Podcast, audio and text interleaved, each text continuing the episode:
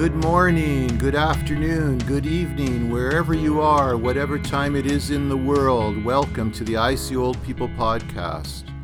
Today is December 31st, 2019. It is the last day of the year. A happy new year to everybody listening.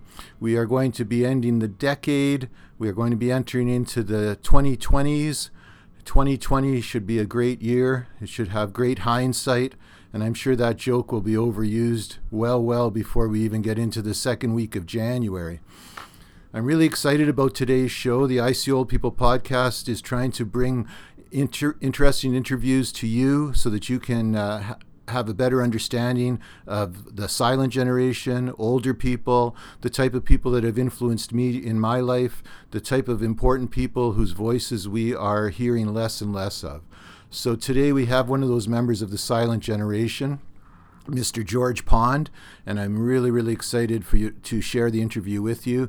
Uh, you're going to really like uh, talking to George. Uh, we interviewed him a couple weeks ago here in Storage Closet Studios, and uh, just a wonderful gentleman. We'll add a picture on our website and on our page. Uh, you're going to really enjoy uh, this gentleman's story. One of the things that I also uh, have to take uh, note of is uh, I did an interview that was very successful last week with Art Hayward, a 94 year old veteran, just an awesome gentleman. And one of the pieces of feedback that I received from that interview was that I talked just a little too long before I actually got to the interview. Uh, the fellow uh, who gave me the advice, Earl Hartland, um, I, Earl, I really appreciate it. You thought that maybe I would be upset with that advice. I really appreciate it that you gave me that advice. Your history in broadcasting, uh, your experience, uh, your um, life as a senior, 10 years longer than I, um, certainly is telling me that I maybe need to listen to you, and I do. So I switched it around. And so today we're going to start the interview with George uh, Pond very, very soon. Uh, we're going to get right to it. It's uh, not that long, it's only about 20 minutes long. And then at the end, uh, we're going to talk about a couple of the things that George talks about in the interview. And I have a feeling that one of the things that you know I will be talking about you will as soon as you hear it in the interview you'll know that we're going to talk a little bit about that at the end. So it's just one of those things that i don't want to present it now and i don't want to be too long-winded before we start the interview. We'll get right to it. I know a lot of you are here to listen to george uh, not to listen to me but you can listen to me a little bit at the end of the interview. Uh, once again earl i want to thank you for that advice I'm going to try to keep it tight up front here. Uh, but I do definitely want to wish everyone a happy new year. Uh, it's a very strange time of year around here in southern Ontario. I've got to tell you, it was 10 degrees Celsius uh, yesterday, and now it's 3 degrees, and looks like it's going to storm out soon. So you just never know what's going to hit you down here in southern Ontario.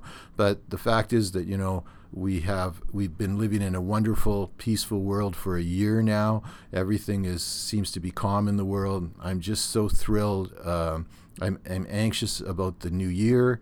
What's to follow? What's to follow for norfolk county? What's to follow for ontario? What's to follow for canada? What's to follow for the world?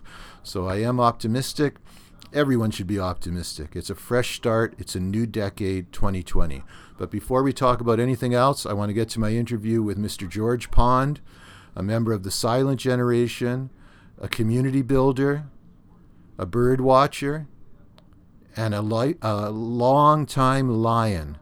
And we're going to talk about all three of those things in the interview. So please enjoy Mr. George Pond.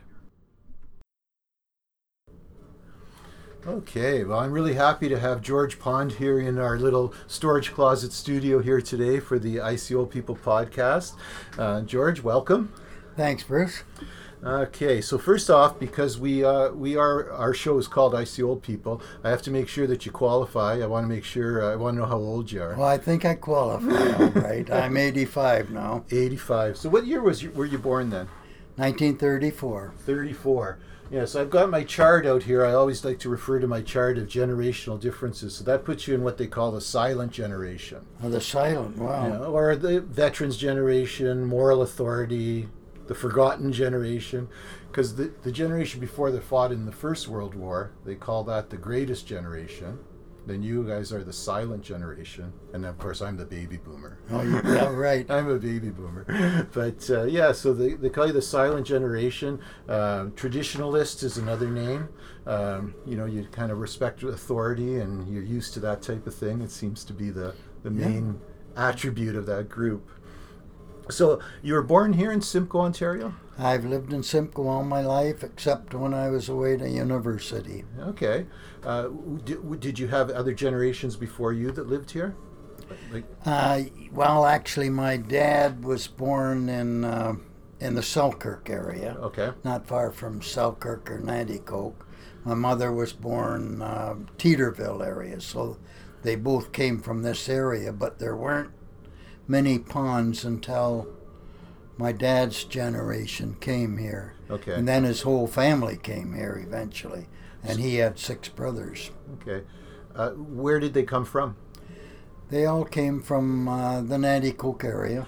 I mean, uh, like before. Oh, Uh, from uh, my dad's family goes back to England and England. yep. Okay. Interesting. Yeah, I know that. I was. wa- I was thinking you might have been an Empire loyalist coming up from the Virginia area. Your family. My mother's uh, my mother claims that she was a Empire loyalist, and they can prove that with her with her parents' uh, brother and sister, but they can't prove it for my grandfather. So she's not a true Empire. Alrighty. Okay, so you you've lived here for a number of generations. You were born and raised here. Uh, I, I I went and took a look at your bio, and I, I thought it was just so many different interesting things that you have done. Uh, and one of the things that uh, is was your book that you wrote back in the late '70s, Milestone and Memories. What what what came about? Why did you decide to write a book about the history of Simcoe? Apparently, it is the um, most popular history book on Simcoe that has ever been published. Well, that sounds good. I was never really interested in history until, uh, I guess, until I got through university. And even in university, I took uh, the history of England and went to two classes the whole year. And uh, for some reason, I was able to pass the course. But when I came back to Simcoe, I got involved with the Norfolk Historical Society, and that's really where my interest in the history of Simcoe began. Okay. I guess it goes back to stamp collecting too, because I got interested in uh, uh, postcards and the postal history of Simcoe. Okay.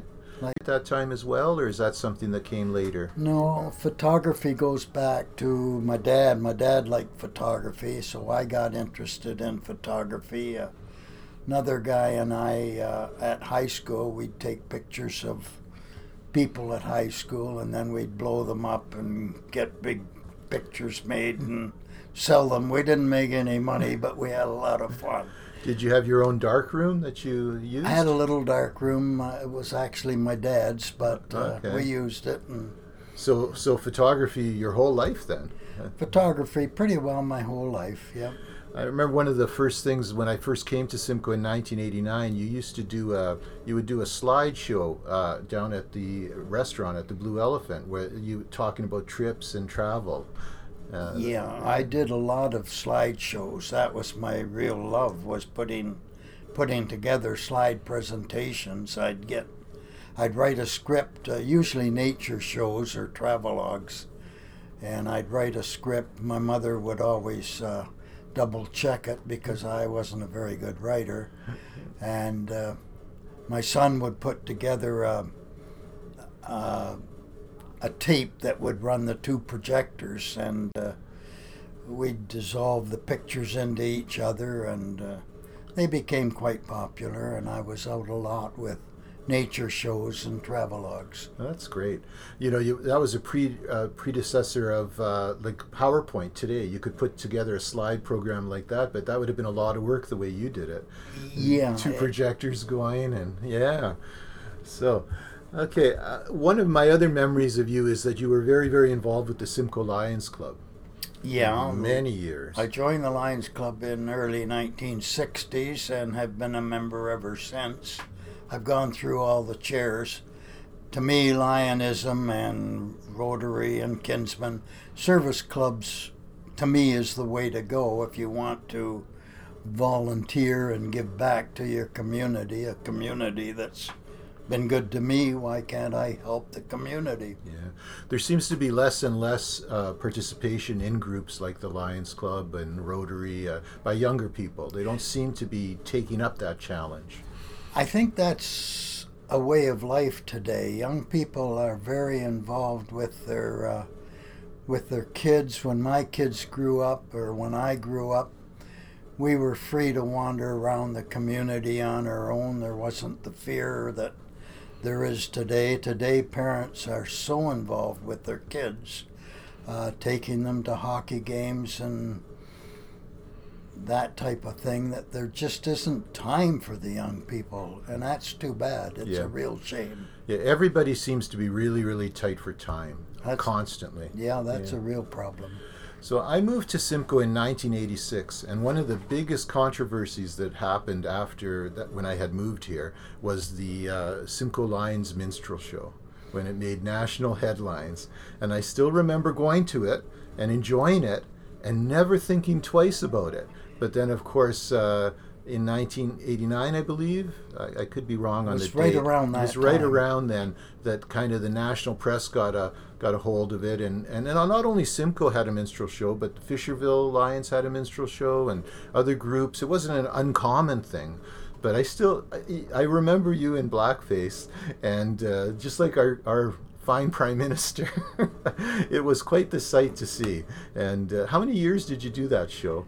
Well, I, uh, that show I did it the first year I was in Lions, which was 62 or 63, and I'm still in the show. It's, a, it's not a blackface show now, but uh, Yeah. it's still the same basic show, Yeah, I've seen both. variety show. Yeah. I've seen both versions, and yeah, the variety show is an awesome format, and yeah, the the minstrel idea was just it was gone, it was done. We Yeah. were upset at the time, and we didn't think that we were doing anything uh, wrong at that time, and uh, I still don't. no, But uh, I'm glad that we did change. yeah, it was just because it was common, it doesn't mean it was Yep. right, and then you know we all have moved on from it. Times change, and the way we look at things change. Absolutely. Yeah, at that time there were two big national stories going on. One was that minstrel show, and the other was the Hagersville tire fire. Right. That's where we were making national headlines Right. at the time.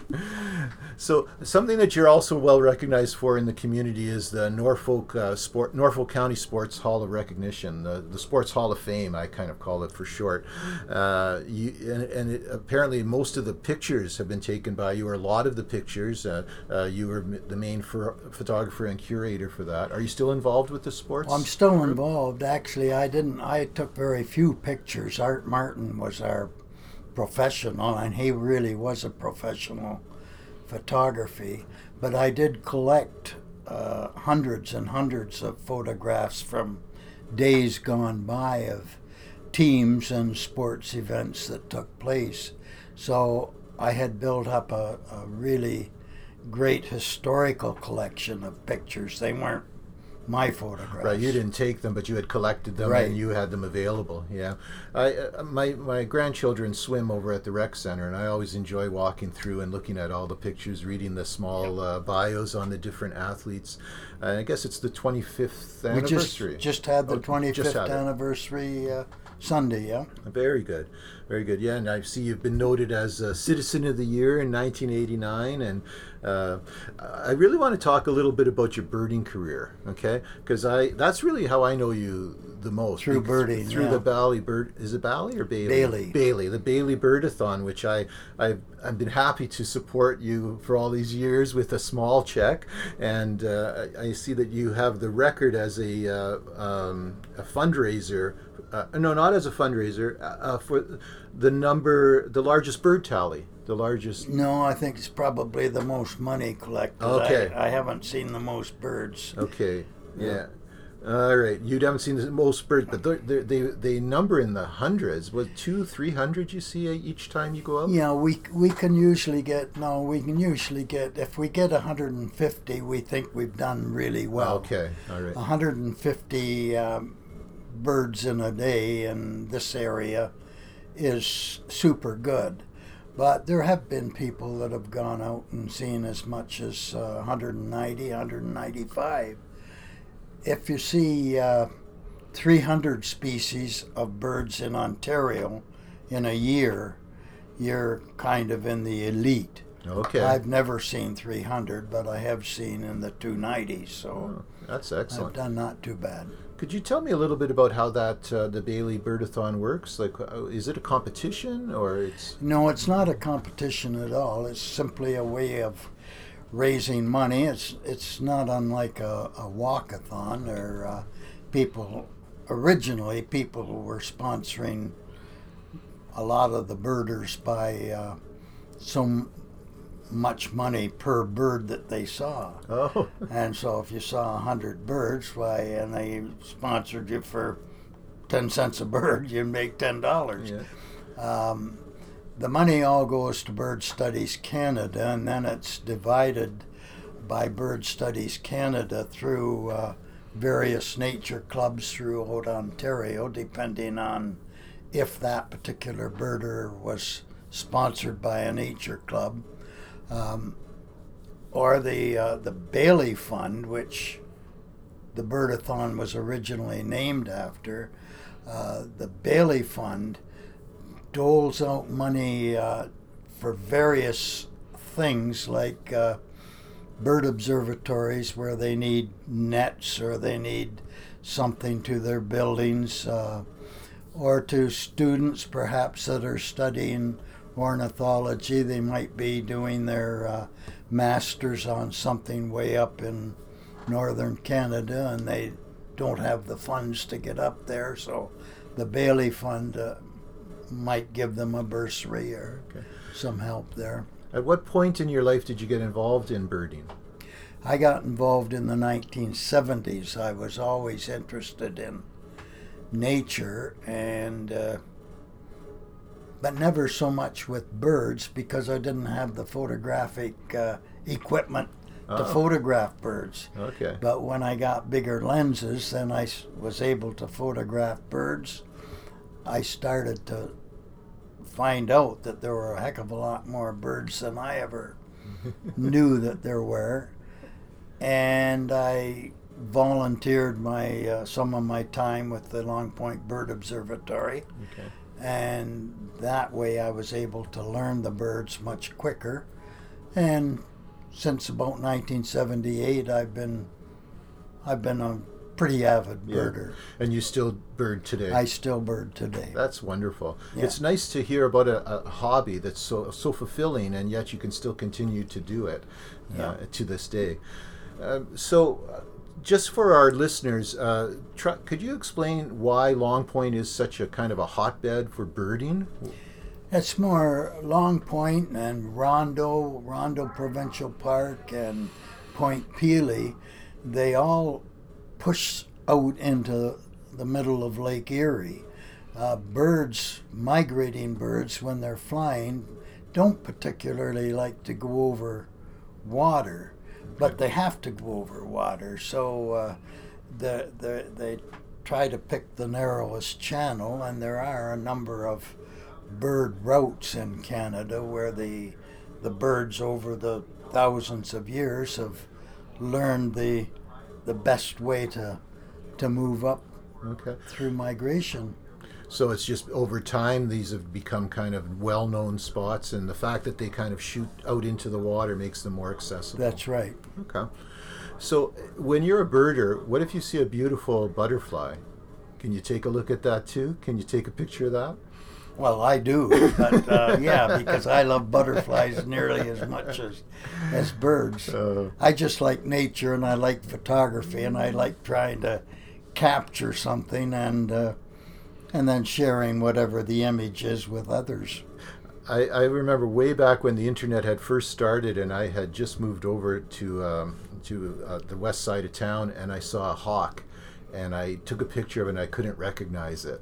And I remember bringing it to you, and you told me that's a red-tailed hawk. Okay, so, so now I can recognize red-tailed hawks anywhere and everywhere, and they're all over the place. And I'd once asked you, and this was back in the '90s as well, about the uh, red, the red um, emblem or the red kind of um, sash on the blackbirds around here, because I'd never seen that before Yeah. in, with the blackbirds. I grew up in northern Ontario, so I'd never seen these uh, blackbirds with these red. Uh, what, Oh, what yeah, type right. of bird are those? Those are red-winged blackbirds. Red-winged one, yep. blackbirds, which are fairly common around here. They're pretty. They're very, very common. yeah, yeah, and that was a bird I had never seen before. I thought I really discovered something interesting, but it was a pretty common bird. Yeah. Well, So this kind of segues nicely into this uh, beautiful photographic book that you brought in for me here today. I know our, our listeners can't see it, but it is full of full color uh, photographs. Now, are, did you take all of the photographs in this book? I took all the All ones in that book. All of them. Wow, these are wonderful. So a, nice picture of the of the bird, uh, what their name is, and then a little explanation and where the picture was taken. Well, this is just a great book. I'll take a picture of this and put it on the website so people can see it if they're uh, interested, or, or the cover at least. It's called Waterfowl, Waders, and Other Wetland Birds. That's wonderful. Thank you so much for bringing that in. You're very welcome. Yeah, well, I really appreciate you coming in and talking to me. I'm trying to capture some of the essence of Norfolk County. What made this county such a great county? And I think it's people like you that that helped that to happen. So, any advice, anything you want to throw out there to uh, to the world? No, I just think if you're an old guy like me, why uh, try and get out and enjoy nature. Try and do give back to your community, and I think you're doing a great thing here by sharing some of the people in the area. Yeah, oh, that's fantastic. Well, Yeah. thank you, thank you so much for coming in. I really, really appreciate it. Okay, Bruce. Well, thank you so much, George. That was uh, wonderful to uh, talk to you and to share some of the information that you have shared with me and that I could get it out to a larger audience. I want to talk to so many people from the silent generation. If you could send me an email, tell me your story, let me know what you want to share. I can bring that story to life. I can I can interview you. I can put you on the air. We can make this podcast a memory project like I always envisioned it to be. So I'm sure one of the things that you wanted to talk about after the interview was the incident with the minstrel time. Like he said, he started in that minstrel show in 1962. They were very, very common. Fisherville Lions had a, a minstrel show. Um, Jarvis Lions had a minstrel show. The Simcoe Lions had a minstrel show. So it was actually the actual year was 1992, where uh, it became a national headline. Al Jolson, a play called Al Jolson, played at the Royal Alex in Toronto in 1990, and that was kind of shut down because of the racial overtones of Al Jolson being uh, done in blackface. And so two years later, in 1992, uh, somebody from the national press caught wind of the um, minstrel show, the Lions Minstrel Show very successful fundraiser makes made money for the community every year from 1962 to 1992 and then in 1992 they shut it down. And for good reason just like george and i were talking about in the interview times were changing. It wasn't acceptable anymore. Uh, certainly to do it in a public forum like that it was not right. It's still not right today course, we both had a little laugh about our uh, present prime minister right now with his experiences in blackface, but that was that was rich frat boy kind of stuff. Whereas the minstrel show was an organized show; they were a common form of entertainment. But you know, so were freak shows at one time. They were a common form of entertainment. Society changes, culture changes, society moves on. So I moved to this little hamlet of Simcoe in 1986, and I really had no idea where it was. I had never been south of the 401. I had done some time up in Guelph. I had done my education in Toronto, and then I found little Simcoe, Ontario, and we moved here in 1986. For the first few years, uh, really, there wasn't much to it. And then within a very short period of time, two big incidents occurred that we, we made national headlines. And one was in 1990, and that was the 17 day Hagersville uh, tire fire. The Hagersville tire fire is just was just a few miles. You could see the smoke from my house, uh, just like Sarah Palin could see Alaska or could see Russia from her house. I could see the smoke from my house. And for 17 days, they tried to put out that tire fire. That was in 1990. Uh, that tire fire is still parodied on the Simpsons uh, television show, uh, the Simpsons cartoon on television, and they, they, the Springfield has this tire fire that's been going on for, for years and years and years. Well, the Hagersville uh, tire fire only lasted 17 days, but it seemed a lot longer because every day you expected it to be out, and every day it kept burning. And then in 1992, just two years later, we made national headlines again with the Simcoe Lions minstrel show.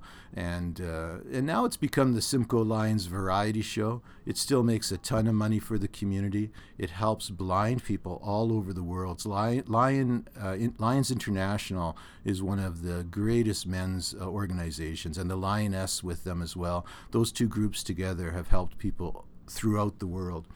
Uh, so yeah, a lot was happening in. Uh, not much was happening in our sleepy little town, and then we made these. Uh, we made these headlines a couple years in a row.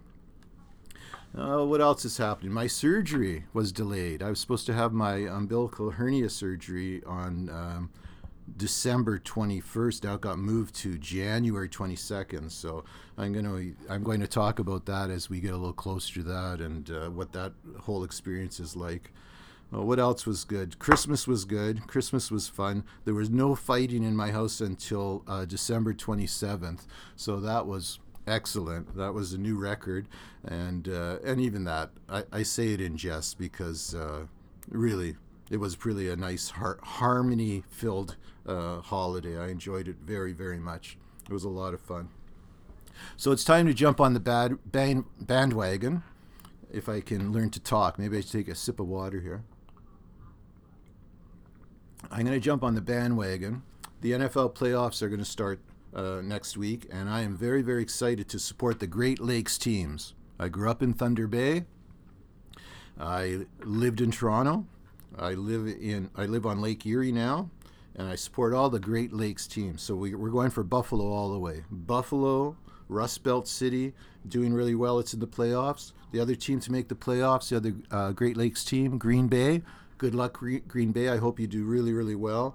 And then honorary Great Lakes member, Minnesota Vikings, because I wanted to have at least three from the Great Lakes area. Now, although Minneapolis is actually 350 miles from the Great Lakes, I consider it a Great Lake city uh, just because that 350 miles is pretty much frozen tundra. So it's almost like one long beach from Minneapolis right to the Great Lakes. So go. I, I want to go, go, go for those teams. Go Buffalo. Go Minnesota. Go Green Bay. We're gonna have a lot of fun with that. Watching a bit of the playoffs. I'm a real bandwagon guy. You know, I didn't watch uh, a single basketball game all last year, and then the Raptors, of course, made the playoffs. I ended up watching about 12 playoff games, 12 basketball playoff games. So that was just phenomenal and uh, really got into the sport. So there's good reason sometimes to jump on the bandwagon. I remember a few years ago when the Toronto FC, the, the football club or, the, or their soccer team, their professional soccer team was doing really, really well. You start following soccer, start watching some soccer. So it was lots of fun. So I don't mind being a bandwagon jumper. So yeah, we're going to wrap it up for today. We're going we're in our longest nights of the year down here in southern Ontario. I did have sm- some small solace in that, though. This morning, I was looking at my phone and uh, I was looking at the sunrise, and the sunrise in Simcoe was at 7:50 this morning, 7 a.m., 7:50, 10 to 8. And then I looked at the Thunder Bay app, and the sunrise in Thunder Bay was at 8:50, one full hour later. So I always talk about Thunder Bay as these beautiful long evenings in the summertime. Like it's light until 11 o'clock, 11:30 at night. It's beautiful in the evenings in Thunder Bay in July and August. The nights are endless. But I forgot how dark the mornings were. I forgot going to school and it was still dark. Yeah, so you know, there's always good, bad, yin yang, good and bad. Well, I hope you enjoyed this uh, episode. I had a lot of fun making it. I had a lot of fun interviewing George Pond, and I hope you tune in for future episodes. Please hit subscribe, hit like, send me an email. Uh, oh, since I talked to you last, I have set up a Facebook page. There's a Facebook page. Come and visit me on Facebook. Give me some ideas for the show. We're going to be here every week. I'm going to see you next Tuesday. Remember, this is the I See Old People podcast, December 31st. 2019. Thanks for joining me. and we will see you next week in 2020. Thank you.